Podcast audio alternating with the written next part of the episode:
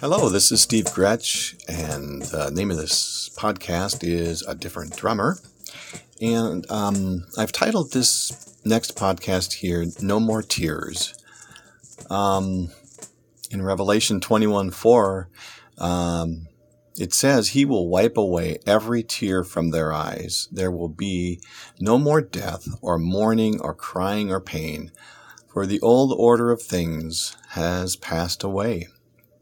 Um, uh, this is a definite promise of, well, I just, you know, the compassion is just, is just, um, it's hard to describe. Um, I just, you gotta love the Lord and he's, he's to wipe away those tears. And, you know, there's different eschatology beliefs out there and, I just don't want to go there right now. I just want to focus on the fact that he's going to wipe away the tears, the tears of of um, of life, the trials of life. Um, these things are going to be gone. So in this verse, it says there's going to be no more tears, no more death, no more mourning, no more crying, no more pain, and no more of the old order. the curse will be gone.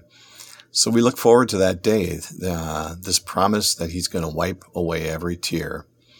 Um, I'm guessing he won't use a towel either. He'll just use his wonderful, I'm just guessing here, but it, he's just going to use his beautiful hands, I would think.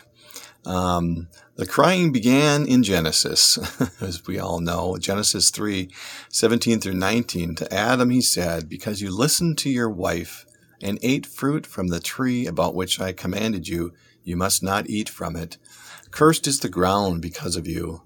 Though pa- through painful toil you will eat food from it all the days of your life. Uh, it will produce, did I read that right? Cursed is the ground because of you. Through painful toil you will eat food from it all the days of your life. It will produce thorns and thistles for you, and you will eat the plants of the field. By the sweet of your brow, by the sweet, sorry, by the sweat, by the sweat of your brow you will eat your food until you return to the ground, since from it you were you were taken. For dust you are you are, and to dust you will return. It's early in the morning, uh, so I'm kind of um, plowing through this. So uh, so that's when the crying began. The curse was there. Uh, it's all because of sin. Um, Adam and Eve sinned in the garden, and um, pretty much guarantee that I probably would have done the same thing. So um, the curse is with us, and um, the day will come when that curse will be gone. We have that to look forward to. Uh, so in the meantime, we deal with hard times. Psalm 31:9 says, Be merciful to me, Lord, for I am in distress. My eyes grow weak with sorrow my soul and body with grief. Um, there are, excuse me, there are hard times and there's good times. Ecclesiastes says, seven, uh, Ecclesiastes seven fourteen, when times are good, be happy, but when times are bad, consider this: God has made one as well as the other. Therefore, no one can discover anything about their future.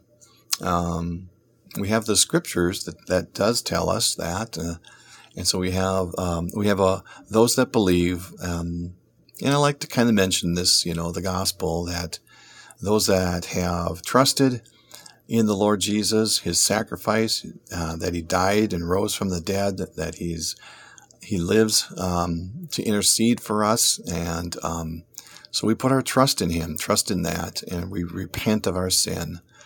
So we uh, we can have joy either way as well. James one 2 through 3 says, Consider it pure joy, my brothers and sisters, when you face trials of many kinds, because you know that the testing of your faith produces perseverance.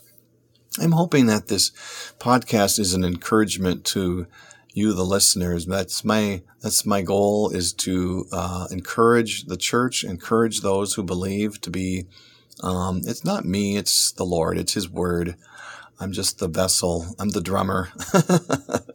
um, so I pray that you are encouraged uh, through His Word Jesus wants us to be with him in John 17 24. It says, Father, I want those you have given me to be with me where I am, to see my glory, the glory you have given me, because you loved me before the creation of the world. So we we will see him, those that are given to him, and he will wipe those tears away from our eyes.